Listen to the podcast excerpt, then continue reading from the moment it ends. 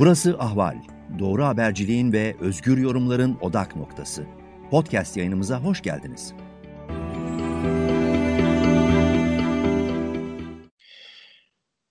Merhabalar, Ahval'deyiz. Ben Yavuz Baydar. Sıcak takipte konuğum Aykan Erdemir. Pek çok kez olduğu gibi yine Washington'a bağlanıyorum. Demokrasileri Koruma Vakfı e, Türkiye Programı Direktörü Aykan Erdemir. Aykan hoş geldin. Merhabalar, hoş bulduk.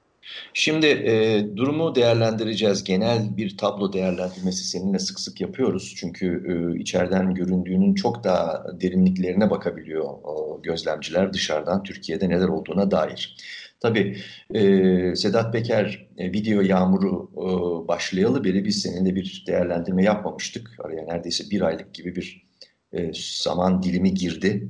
Ve şimdi e, tam zamanı çünkü bir takım sonuçlar da ortaya çıkmış durumda. Genel olarak baktığımızda ilk başta değerlendirmiştik aslında e, ilk şey sırasında, dalga sırasında. E, ondan sonra pek fırsat olmamıştı. Şimdi gelinen durum itibariyle ne görünüyor? İç siyaset, bunun sonuçları, Türkiye, Kıbrıs, daha sonra da dış politika boyutlarına e, geçmemiz gerekecek elbette. Öncelikle şu tespitle başlayayım. Ee, Türkiye şu an itibariyle Türkiye kamuoyu bütünüyle bu videolara odaklanmış durumda. İşte son video 15 milyonu e, aşkın kere izlenmiş. E, hani bir anlamda e, iç politika şu anda Türkiye'nin A'dan Z'ye bütün e, gündemini meşgul ediyor.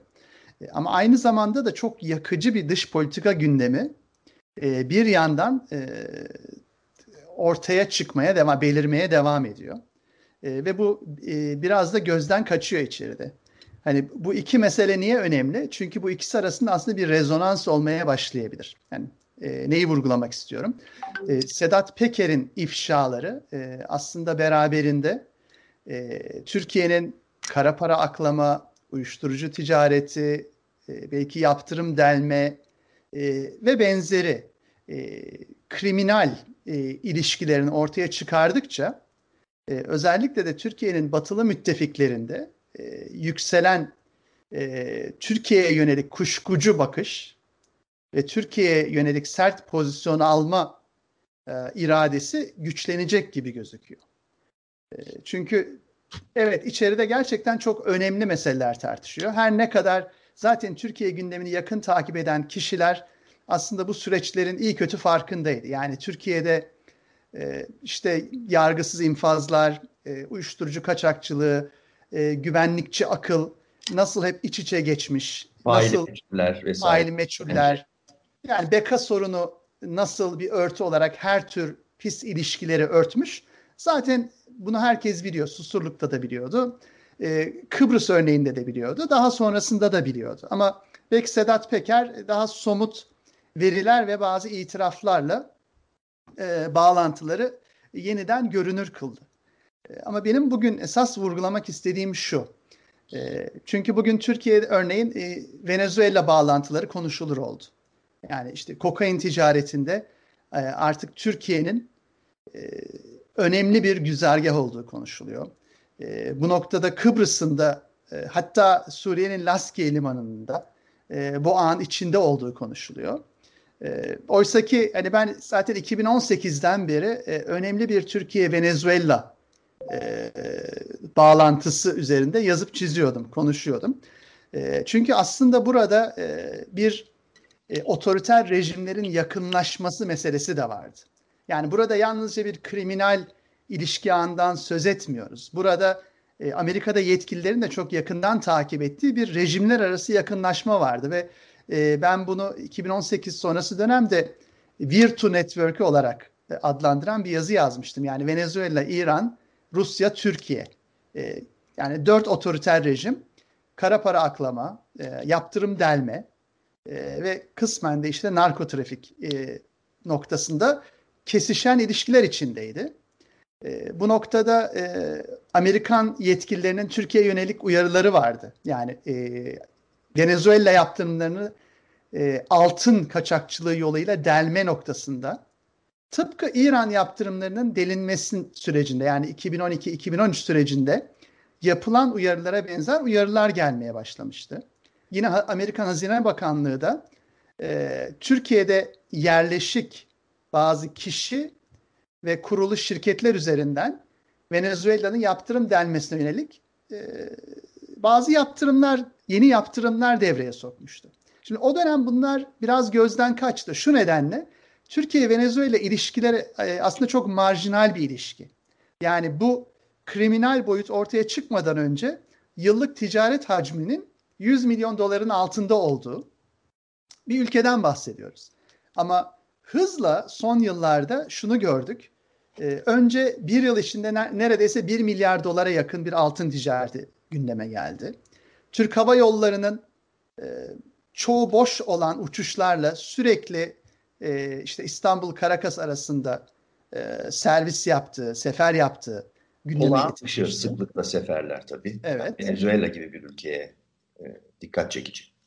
Bir yandan da hani şunu söyleyeyim. Zaten araştırmacı gazeteciler özellikle son iki yıldır yalnızca Türk Hava Yolları'nın uçuşlarını değil aynı zamanda da e, yine e, Türk bayraklı e, özel e, uçakların, özel havayolu şirketlerinin e, çok şüpheli e, uçuşlarını takip ediyorlardı ki bu uçuşlar yalnızca İstanbul Karakas uçuşları değil, e, aynı zamanda e, Avrupa, Afrika ve daha önemlisi Moskova durakları da olan zaman zaman üçlü, üçgen uçuşlardı.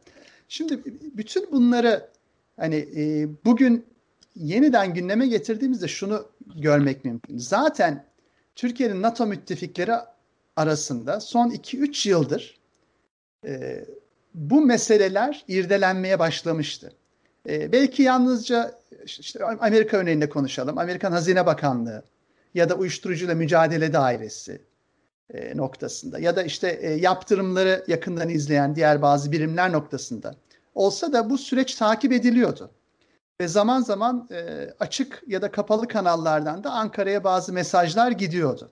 Fakat işte bugün artık şunu görüyoruz ki hani e, işte araştırmacı gazetecilerin e, ya da analistlerin adeta buzdağının ucu olarak gördüğü bu süreçler, işte benim de dile getirdiğim süreçler, Sedat Peker'in açıklamalarıyla aslında çok daha e, karmaşık, derin ilişkilerin su yüzüne çıkmasıymış. Hani bugün aslında bir anlamda bir teyit de almış olduk. Yani biz işte e, zamanında Türkiye-İran bağlantılarını vurgulayan, daha sonra Türkiye-Venezuela bağlantılarını vurgulayan e, analistler için Sedat Peker'in ifşaları e, bu süreçlerin tam da bizim öngördüğümüz şekilde iktidarın en üst makamlarına ulaşan ilişkiler olduğunu gösteriyor. Yani şu, burada şu soru da gündeme geliyor sözünü unutma. Yani burada e, Sedat Peker'in videolarına bakıldığında bazı bölümleri e, çok spontane konuşan e, birisi aslında.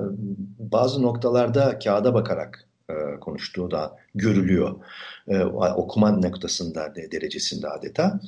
E, bu e, aktarmış olduğu bilgilerin özellikle işte Venezuela, Kolombiya e, gibi e, dış e, bu kaçakçılık vesaire boyutlarında ya da kara para boyutlarında e, arka planında kendisine bir bilgi akışı sağlayan DEA gibi yani uluslararası bir takım e, bilgi dağarcığına sahip kurumların e, olabileceği şüphesine kapılmalı mıyız? Açıkçası ben böyle bir şüpheye şu nedenle kapılmadım. Ee, aslında Sedat Peker dahil olduğu iktidarın yakın çevresindeki ilişki ağları sayesinde gayet aşikar bazı süreçlere ilişkin temel ana başlıklarını vurguluyor. Evet. Ve e, aslında bu temkinsizliğin nedeni de şu. Yani bu ilişki ağları açısından söylüyorum. Bu kriminal ilişki ağları açısından.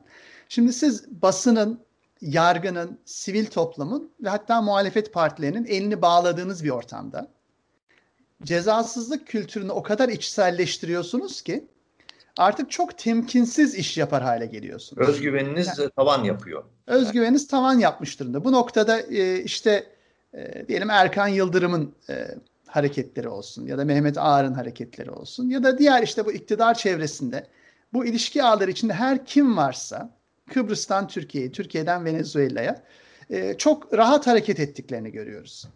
E, örneğin bizim son 2-3 yıldır kaleme aldığımız yazılar e, hep uluslararası araştırmacı gazetecilerin e, ifşa ettiği veriler üzerinden yol alan ya da Amerikalı yetkililerin dile getirdiği veriler üzerinden yol alan yazılardı, analizlerdi.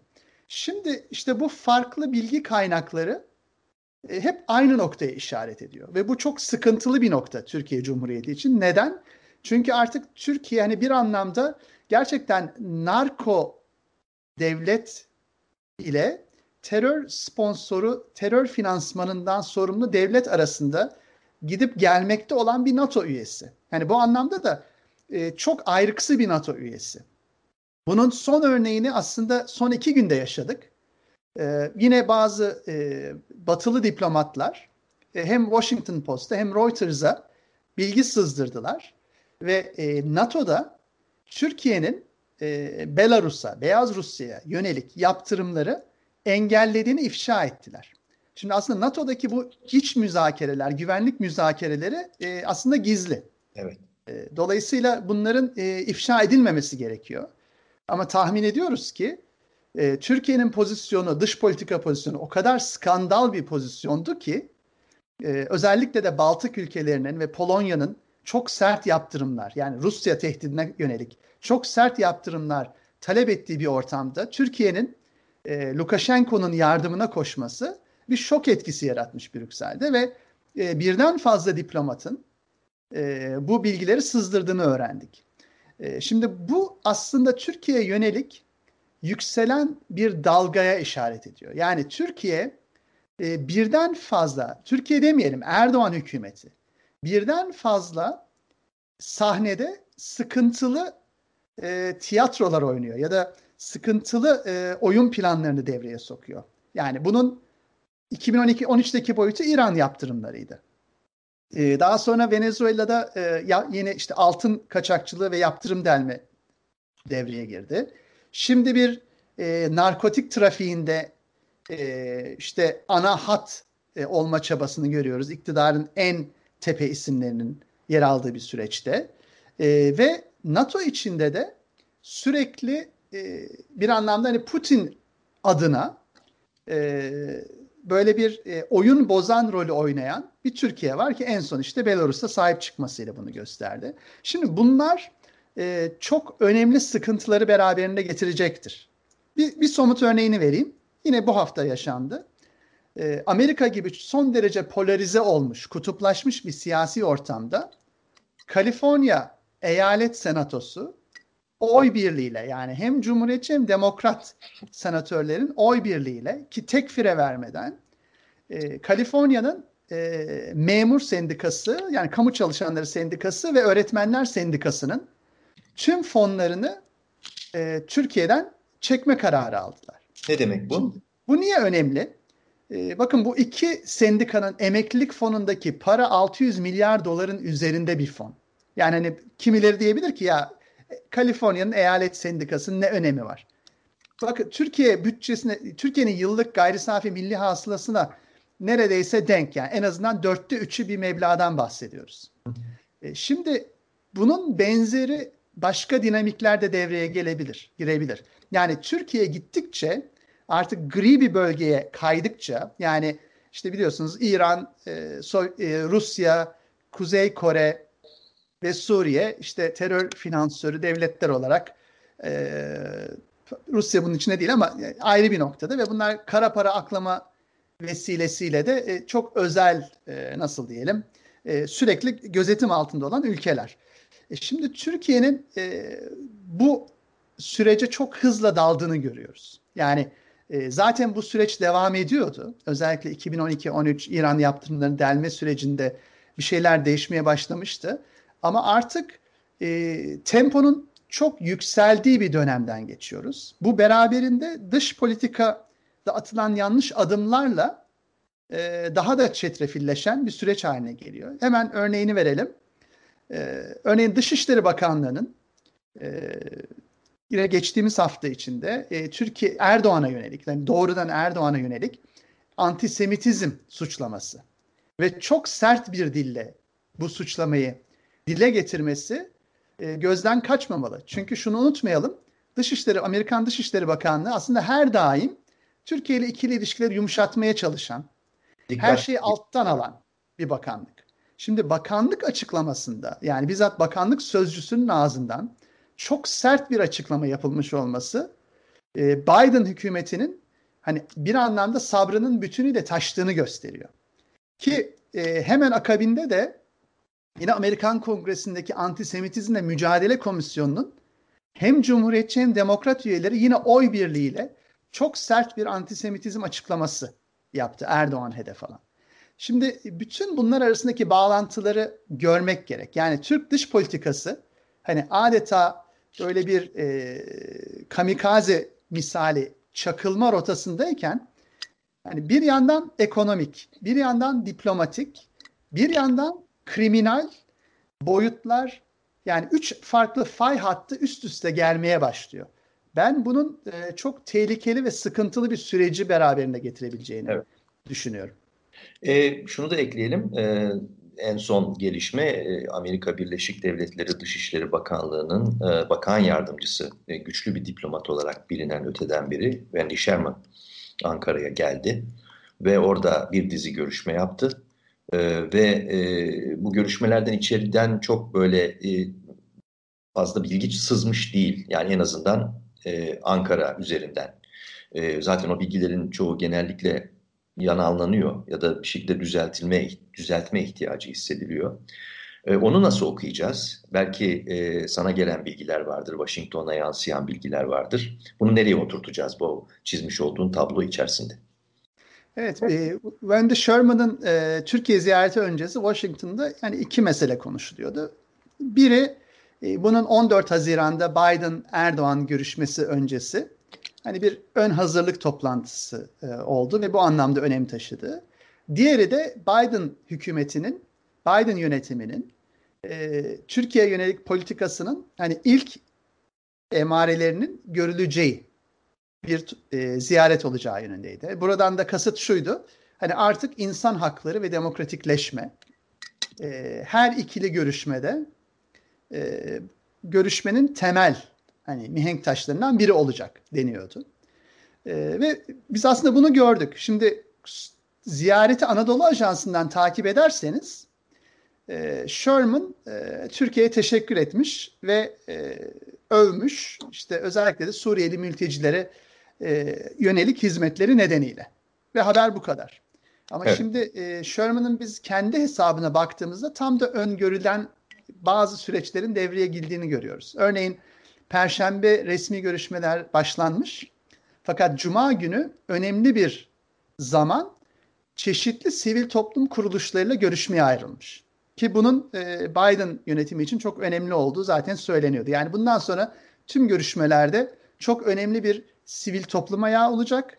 E, yani Türkiye'nin artık Erdoğan'dan ibaret olmadığı e, hani bir kez daha net bir şekilde gösterilecek. İkinci çarpıcı nokta sivil toplum temsilcileriyle olan toplantıda bizzat e, Twitter yani Twitter'da paylaşılan resimde görüyoruz ki tüm temsilciler kadın. Ve aynı zamanda da e, yalnızca sivil toplum ve demokratikleşmeye ilişkin bir mesaj verilmemiş. Aynı zamanda kadın hakları ve LGBTİ hakları da gündeme getirilmiş. Daha da önemlisi hemen akabinde ayrı bir tweetle e, Türkiye'nin İstanbul Sözleşmesi'nden çekilmesine ilişkin ki yani burada kastedilen tabii ki Erdoğan'ın hamlesi hayal kırıklığı gündeme getirilmiş. Hatta Dışişleri Bakan Yardımcısının taktığı maskede bile İstanbul Sözleşmesi yer alıyor. Ve daha sonra da yine e, Anıtkabir ziyareti ve işte Atatürk'ten de özellikle yurtta sulh, cihanda sulh e, sözü vurgulanmış. Şimdi burada sürekli mesajlar verildiğini görüyoruz. Yani demokratikleşme, insan hakları, kadın hakları, LGBTİ hakları ve hatta e, dış politika işte yurtta sulh, cihanda sulh gibi mesajlar verildiğini görüyoruz. Bu e, Türkiye'de eğer hani böyle bir Erdoğan Biden'la birebir görüşecek ve işleri yeniden yola sokacak algısı varsa buna ilişkin önemli bir uyarı. Çünkü bu sürecin artık tersine dönmesi mümkün değil. Özellikle de mümkün değil. Kon, mümkün değil. Şu nedenle kongrede e, artık hani bir iki istisnai isim dışında e, yani Türkiye'nin özel bağlantıları olan bir iki isim dışında e, oy birliğiyle hemen hemen bütün kararlar çıkıyor. Bu eyalet senatolarında da böyle, kongrede de böyle. E, ikincisi e, artık Washington'da e, Biden yönetimi içinde de Cumhuriyetçiler arasında da hani bir anlamda Erdoğan için kurşun yemeye, Erdoğan için risk almaya razı kimse yok. O derece ki Türkiye konusunda hep yumuşak davranan Dışişleri Bakanlığı bile artık bu tip ya sert ya da önemli sembolik açıklamalar yapıyor. Şimdi bir yandan bu süreç devam ederken bir yandan da Türkiye Peker'in açıklamaları üzerinden iyicene hani narko terörizmin ve e, yaptırım delmenin e, içine gömülmüşken e, ve bir yandan da işte Belarus örneğinde olduğu gibi hani iyice hani Putin'in yol arkadaşı bir otoriter rejim olarak resim verirken e, bunun mutlaka ve mutlaka diplomatik ve de ekonomik özellikle de finansal e, çalkantıları beraberinde getireceğini görmemiz gerek. Yani hemen bir iki konu başına değineyim. Sermaye kaçışının hızlanacağını öngörüyorum. E, Türkiye'nin hem ülke olarak e, hem Türkiye'deki bankalar olarak hem de Türkiye'deki şirketler olarak, finans dışı şirketler olarak risk primlerinin e, artacağı bir döneme, daha da artacağı bir döneme giriyoruz. Hani şunu vurgulayalım. Zaten risk primleri olağanüstü yüksek. Yani Türkiye'nin e, risk primi şu anda dünyanın hani en riskli ülkeler arasında. E, daha da artacak diyorsun. Daha da artacak diye, diye öngörebiliriz. E, benzeri e, işte etik kaygılar taşıyan fonlar var. Bunlar e, eyalet emeklilik fonları olabilir, sendikaların emeklilik fonları olabilir ya da e, etik yatırım fonları olabilir. Yani insan haklarına, e, kadın haklarına, çevre haklarına, LGBTİ haklarına önem veren yatırım fonları var. Yani tüm yatırımlarını bu etik prensipler çerçevesinde yapıyorlar. Şimdi bu fonlar da e, Türkiye'de yerleşik şirketlerden çıkacaklardır. Hani dolayısıyla bugün e, Türkiye şunu idrak ediyor. Hani Türkiye'nin seçmenleri.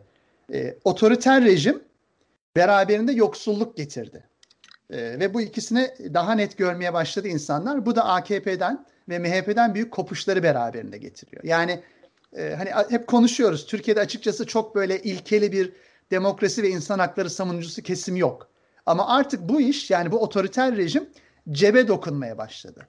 Şimdi Benim, önümüzdeki evet, önümüzdeki süreçte daha da dokunacak. Hani benim öngörüm e, evet. Türkiye'de e, ortalama vatandaş Türkiye'deki bu kriminal ve otoriter rejimin hani Peker'in de ifşa ettiği kriminal ve otoriter rejimin bugüne kadar olandan çok daha büyük bedeller, ekonomik bedeller ödetmeye başladığını görecek. Bunun en temel yani hani hep bu Ayşe teyze üzerinden tartışılır. Yani Ayşe teyzenin ekonomisine bunun etkisi ne olacaktır?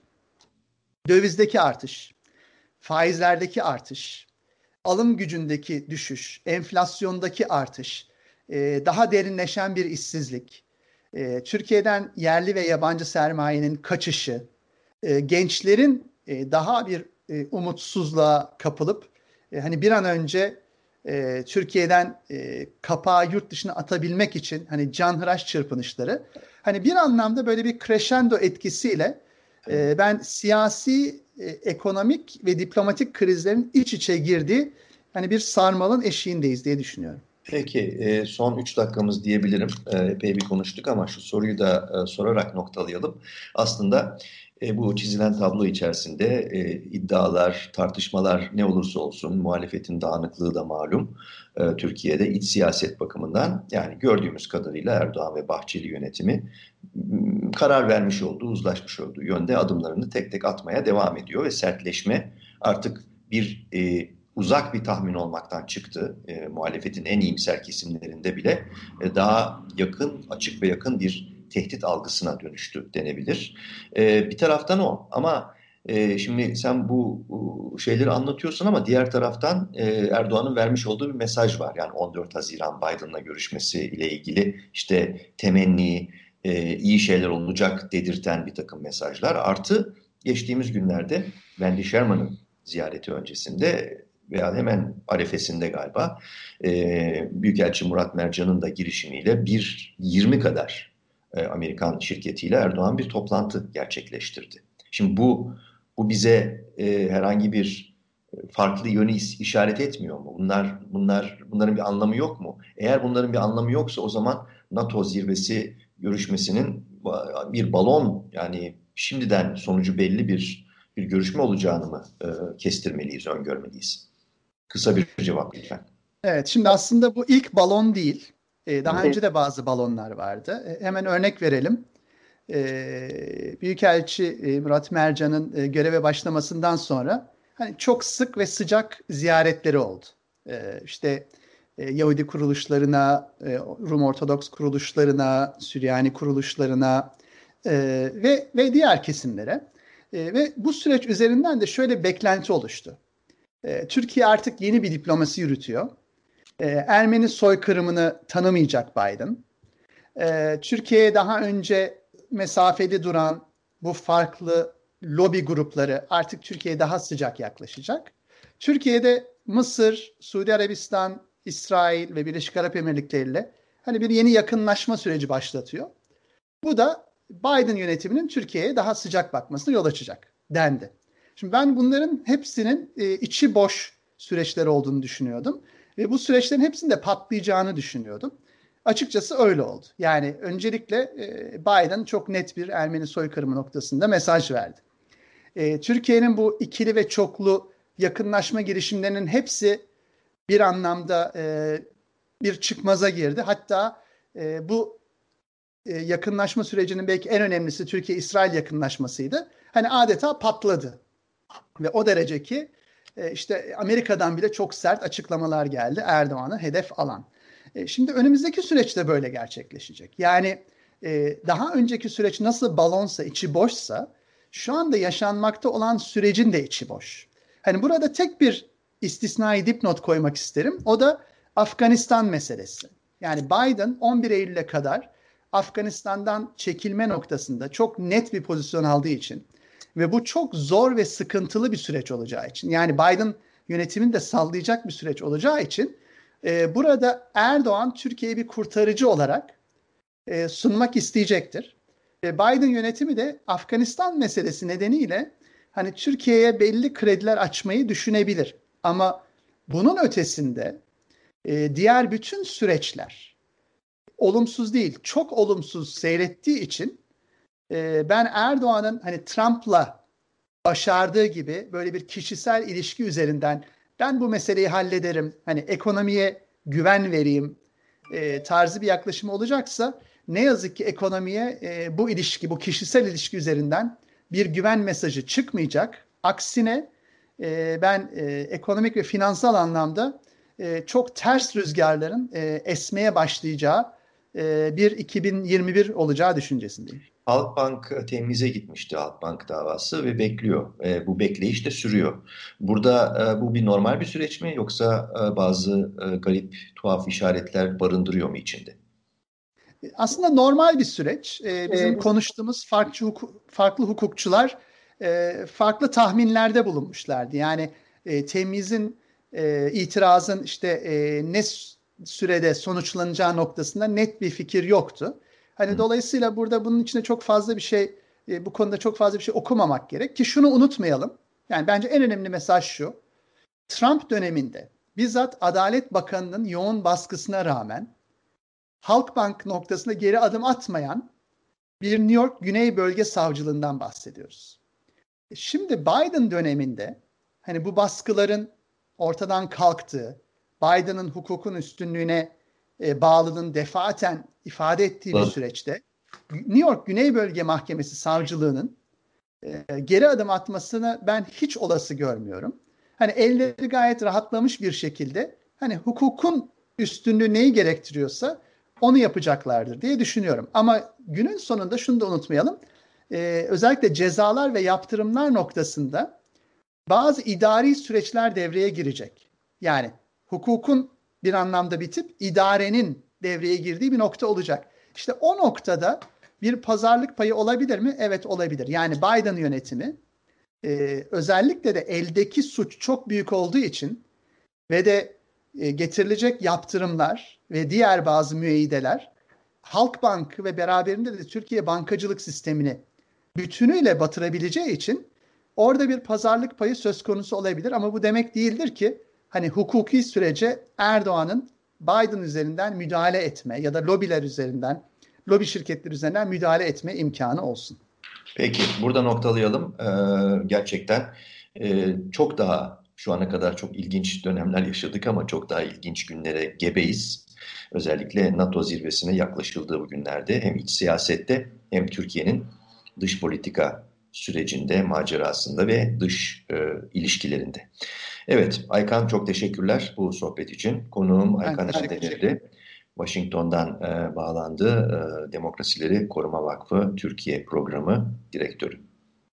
Burada noktalıyoruz sıcak takibi. Hoşçakalın.